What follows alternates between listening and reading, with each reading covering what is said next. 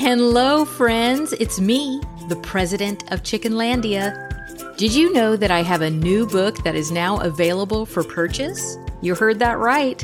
It's called Let's All Keep Chickens The Down to Earth Guide to Natural Practices for Healthier Birds and a Happier World. It's now available on Amazon, Barnes & Noble, your local bookstore, and more. For more information on how you can grab your copy, just click the link in the show notes. It's so exciting, I can barely handle it. Okay, on with the show.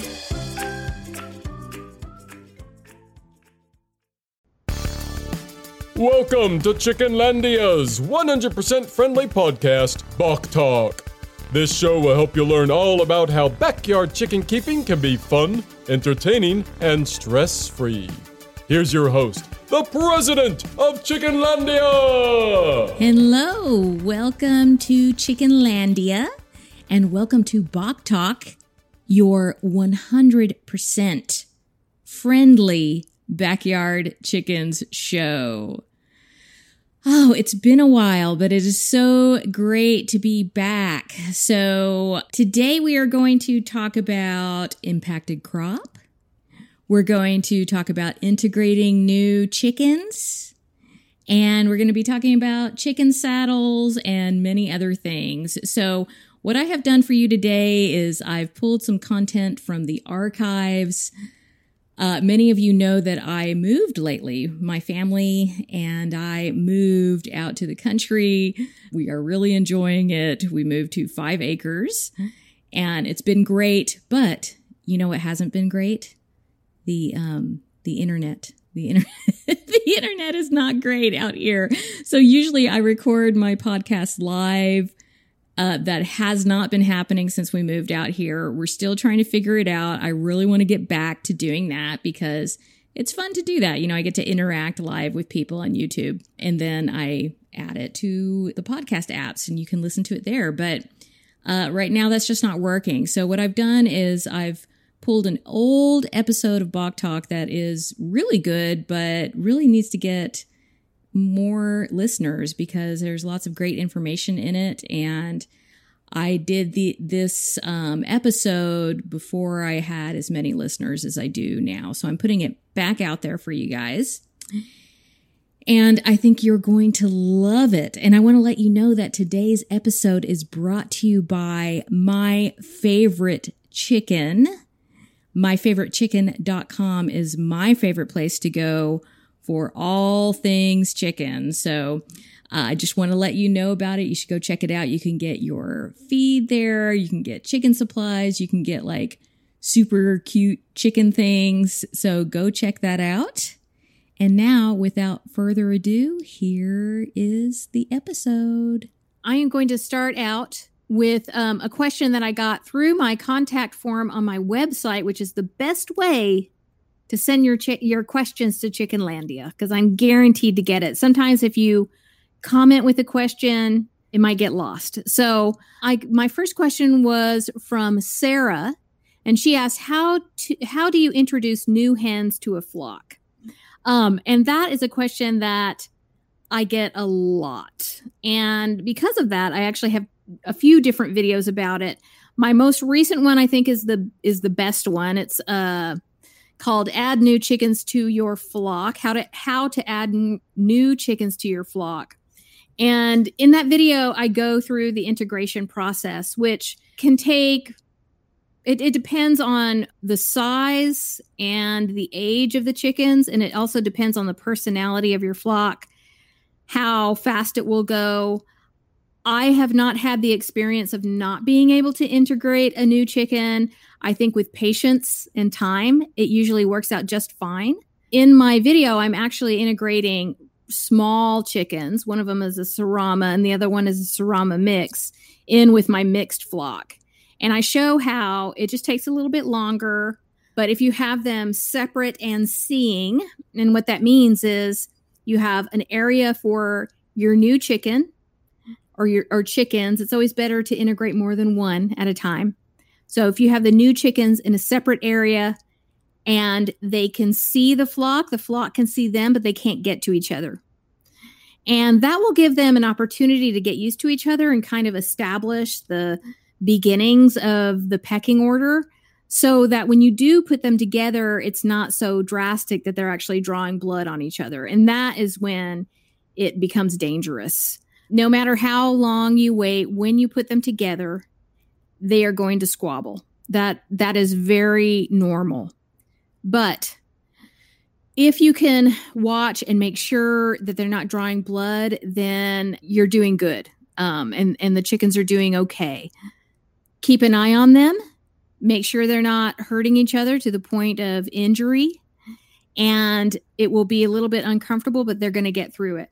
And what you can do is you can put food, feed, and water in different places so that the new chickens can get to food and water because sometimes the existing flock will try to keep them from getting food food and water which isn't cool. So anyway go watch that video first. That's your first bit of homework.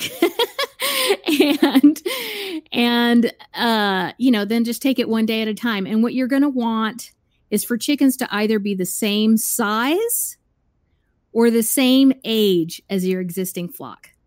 So let's say you have an existing flock of chickens and you've got some bantam chickens that you want to integrate with that flock.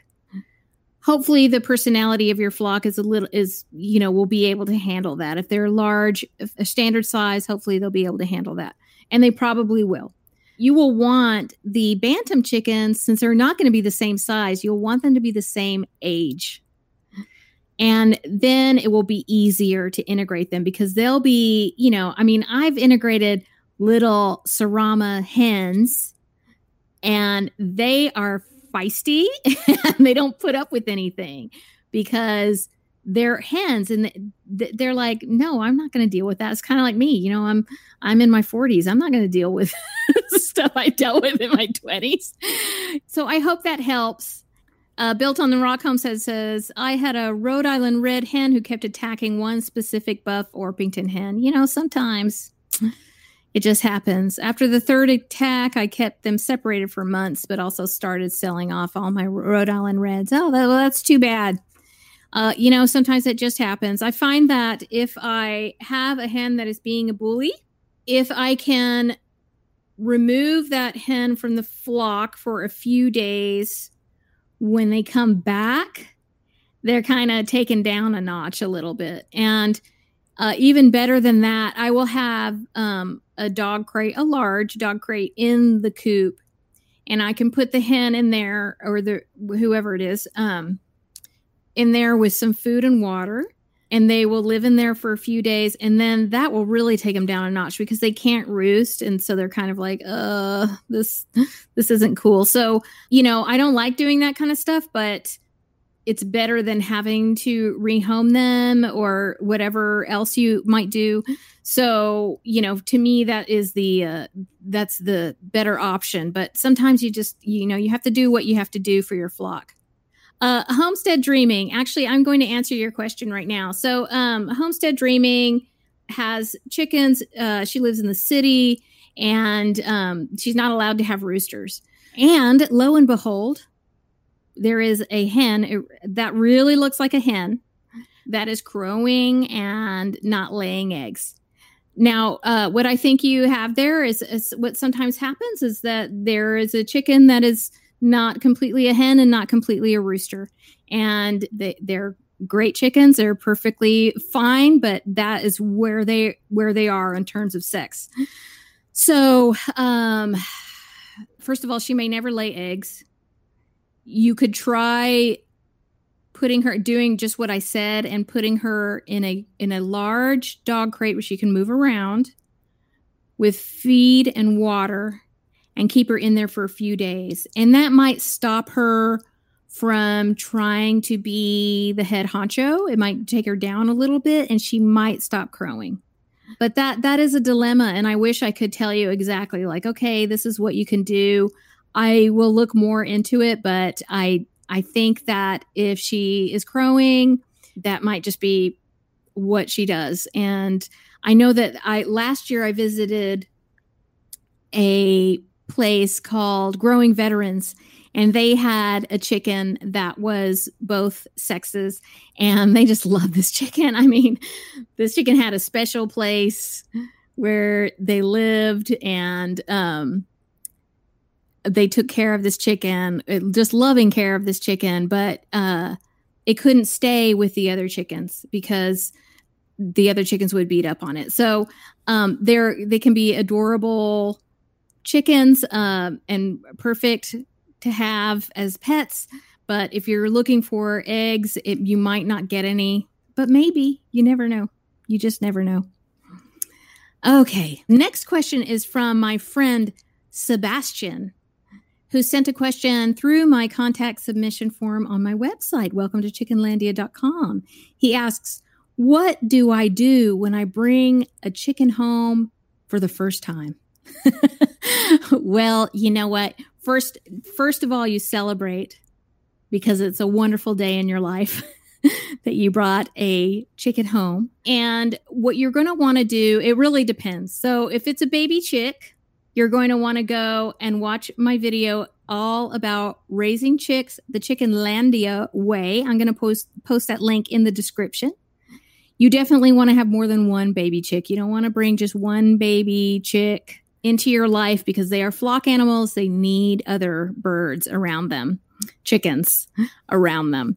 And then if you are bringing home a, a, chicken for the first time and you have an existing flock, then if you can, it is best to keep that chicken away from your flock for at least a couple weeks and just kind of keep an eye on it and make sure that it's not sick, that, um, you know, check it for mites, lice, scaly leg mite.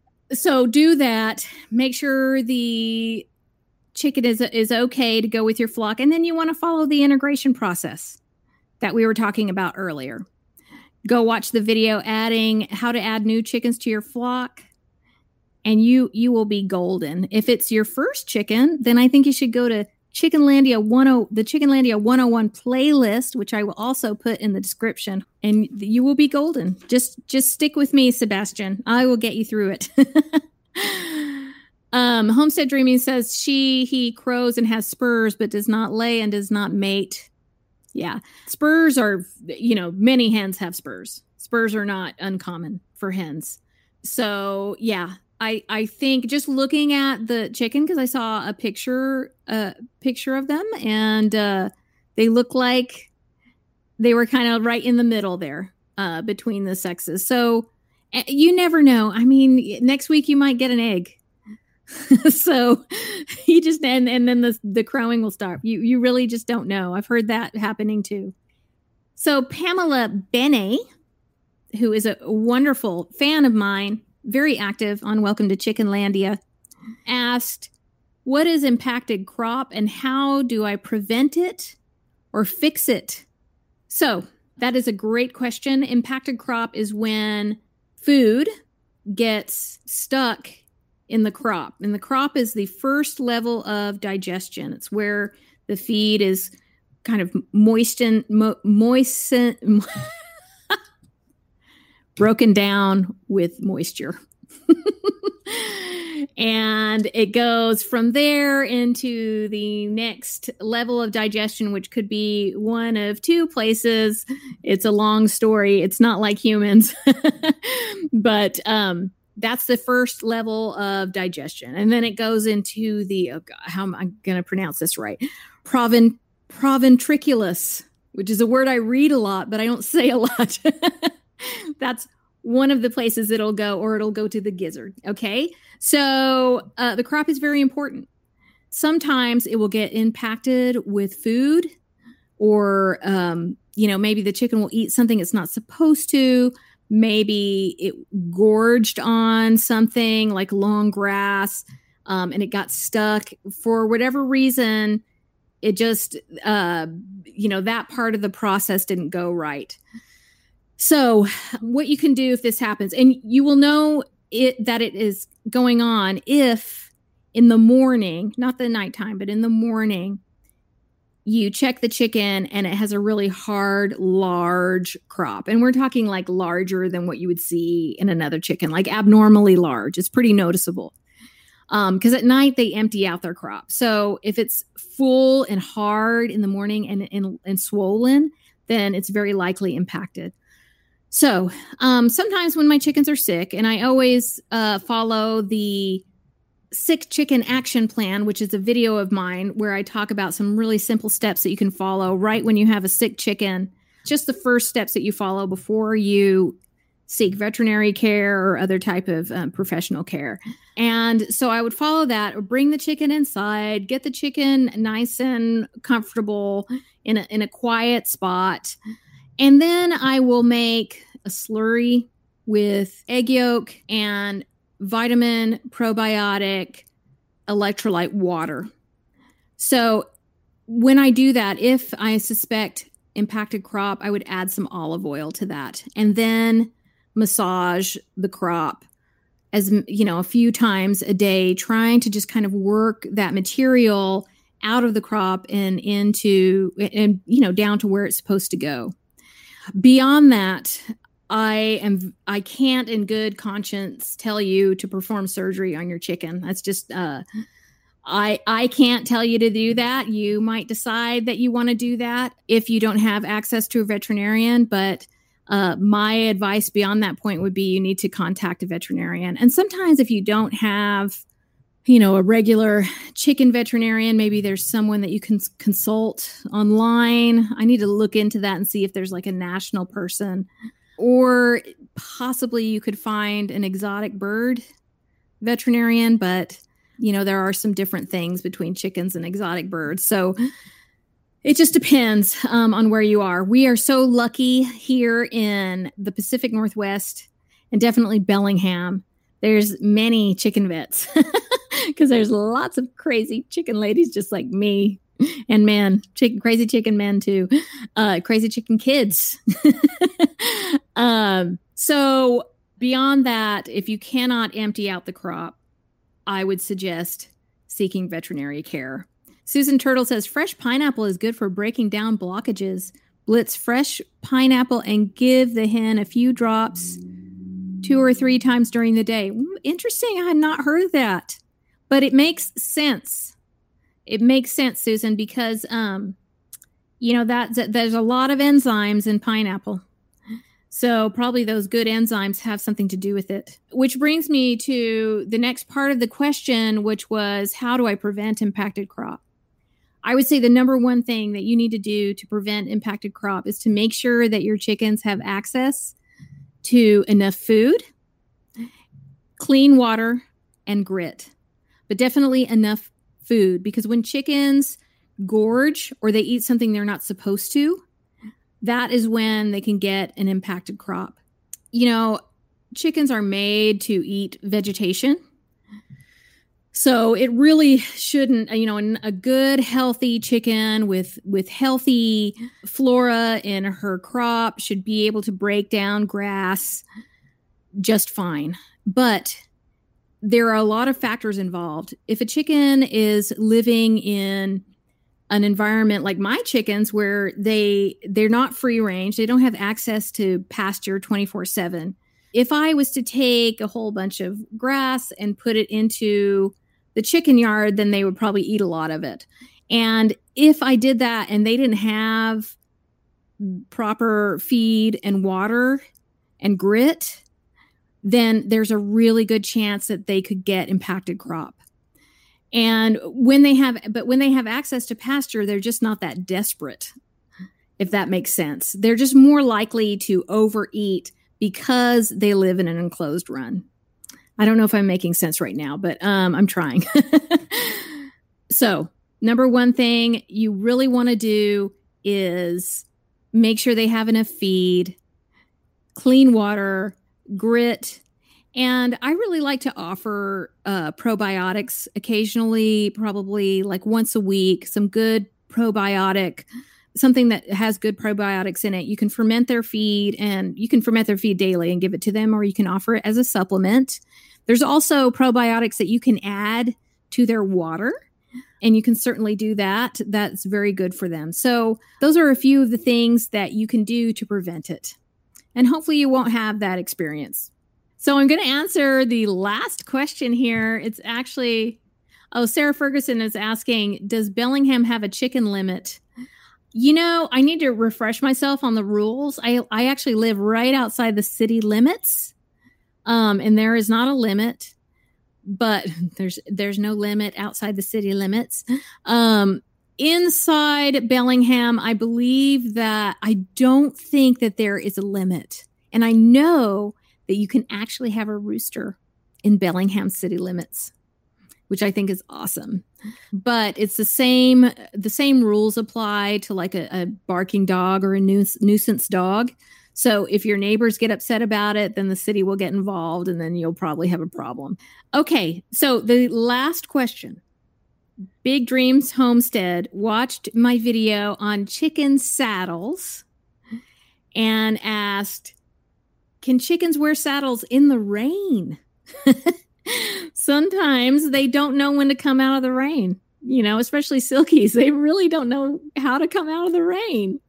Anyone that has silkies knows that, or showgirls. They just get like totally soaked. So if that is the case and they're wet and they're wearing their saddles, obviously you want to keep an eye on it. You don't want them to be walking around, especially right now when it's cold and wet. You don't want them to be walking around with this wet thing on their back. So I would keep an eye on it and have one another one handy and you'll be you'll be golden. so there that's my answer. Humblebee Farm. Do you know anything about foul, fowl pox? Um well, I know that it is survivable.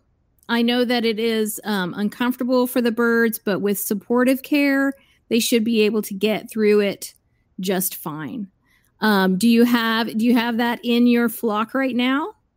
A uh, humblebee farm, you're not sure. Well, I hope they don't because um, it's a pain. But I do know that usually, unless a chicken is is weak or not doing well already, maybe old, um, that they will be able to get through it. They just won't look very good for a while. The Haskins family vlog, we are getting 20 more chickens in March. Do you think it would be okay to keep them inside our new yellow coop instead of inside our house in a brooder box? Um, it depends. How will you heat? How will they get heat? In their coop outside because um, if they're babies, they will need heat. Um, I, I don't know exactly what the weather is there, but I think in March they're probably still going to need heat. Um, and since they are in your coop, I would really consider investing in a uh like a um oh gosh, a radiant heating heater plate instead of a heat lamp because um, heat lamps in coops are more of a fire hazard. So if you can get one of those heating plates, warming plates, they're great. And I just I feel like uh, chickens, baby chicks, do better with them because it's just more natural for them. They are able to get used to the cycles of day and day and night easily, more easily, and they seem to just feather out better. So Thank you for joining me today. If you would like to submit a question direct to the president of Chickenlandia, go to my website, welcome to chickenlandia.com, go to the contact section and click the little you'll get a you'll get like a little thing where you can click and it'll put some options in front of you and one of them says ask a chicken question and I want you to press that and then type your question and then press send. and then I will get your question. Always happy to help, and we will see you next time. Thank you so much for being here. Bye. Dalia Monterosso, also known as the president of Chickenlandia, is a backyard chicken educator in Northwest Washington. To submit your question to Bok Talk, visit welcometochickenlandia.com. We'll see you next time. Bye.